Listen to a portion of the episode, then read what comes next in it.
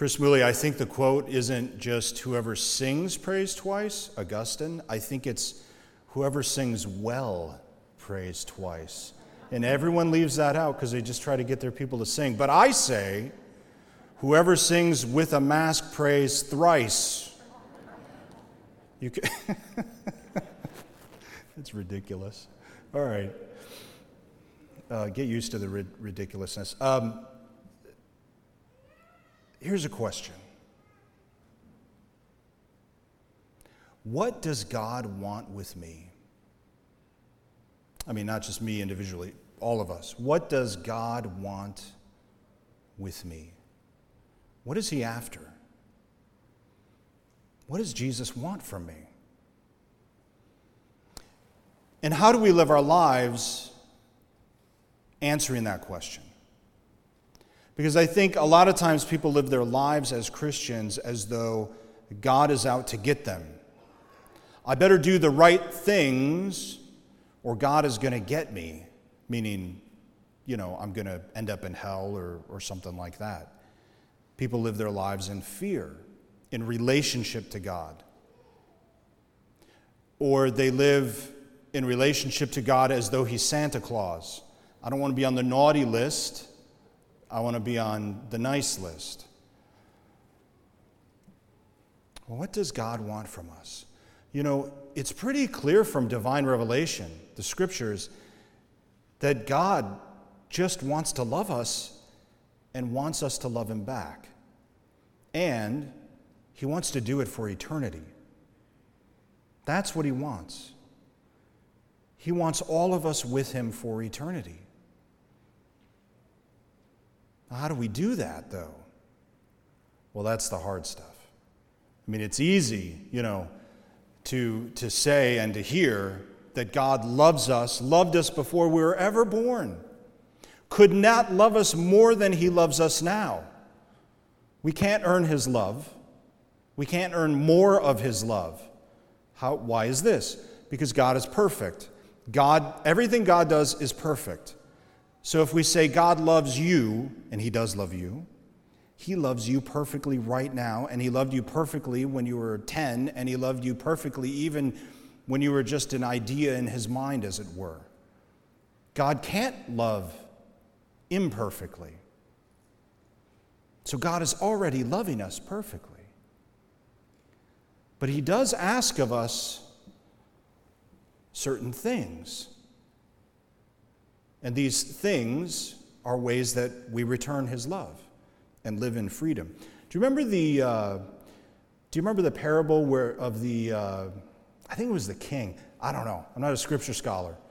So don't, don't hold me to it. But anyway, the king has a wedding feast and he invites all these people to the wedding feast. Jesus is telling the parable. He invites all these people to the wedding feast, and some showed up in grubby clothes. Remember, he threw them out.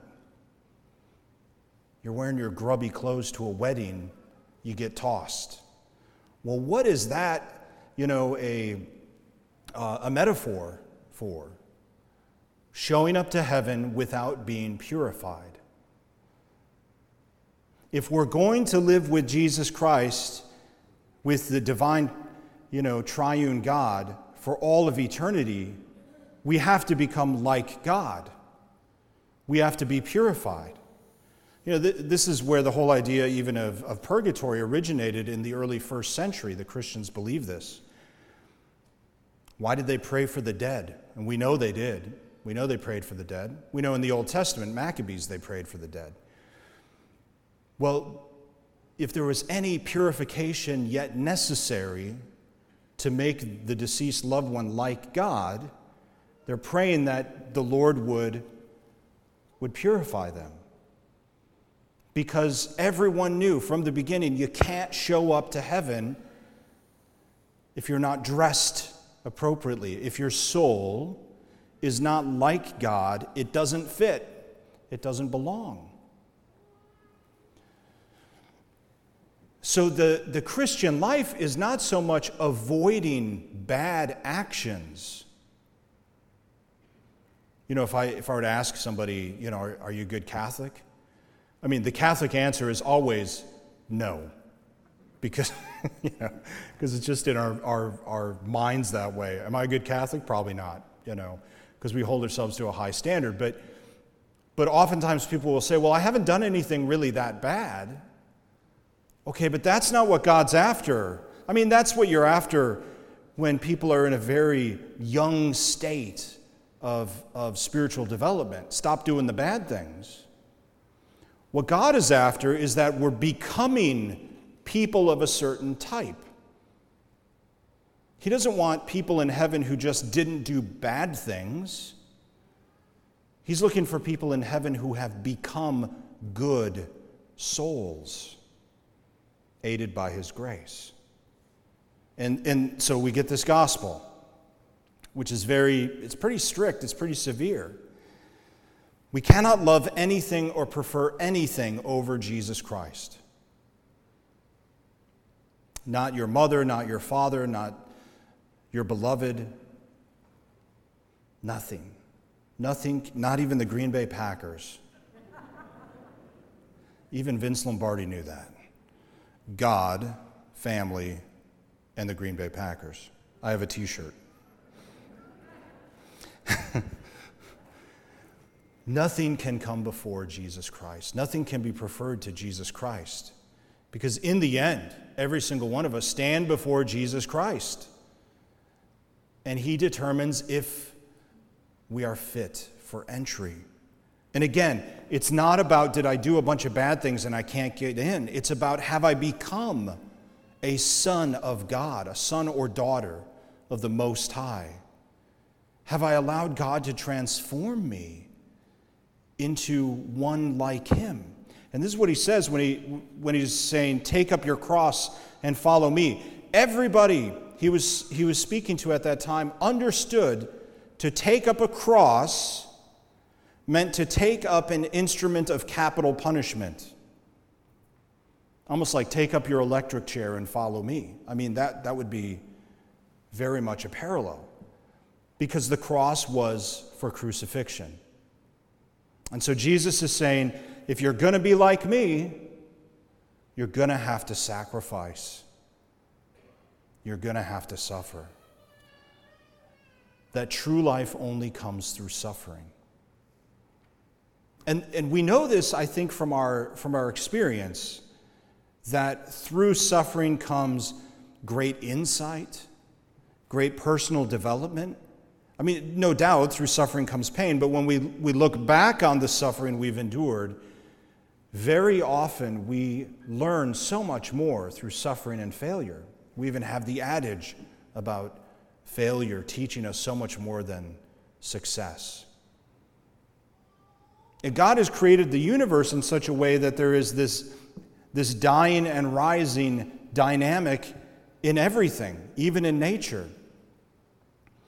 Right? Even in nature, the, the acorn dies and becomes an oak. The caterpillar ceases to be and becomes a butterfly. And in Jesus Christ, the Lord God dies and becomes resurrected, and so too all of us. He doesn't end the sacrifice, He transforms it. And so the sacrifice and the sufferings we have to understand are necessary for the transformation. Now, why does God uh, do it that way? We don't necessarily know, but we know that He did it that way because He submitted to it Himself, right? When He became man, He said, I'm not going to just leave you alone, I'm going to become one with you. And I'm going to take on to myself what all of you have to take on that suffering and sacrifice. And I will transform it and show you all that it can be transformed for a greater good. So then, when we examine our lives, what does God want from me? He wants me to become like Him. He wants me to be holy. And this is absolutely clear from the scriptures. And the only way to become holy the only way for something not holy to become holy is to allow that person who is holy to make them holy. So, the way to become holy, the path to holiness, is submission to God. Submit to God. Submit our wills, our will, our desires. Submit to God. Allow Him to be Lord of our lives. Listen for His instruction, His direction, His lead, and follow where He calls. He leads us to holiness, to perfection, to eternal life and true freedom. Please stand.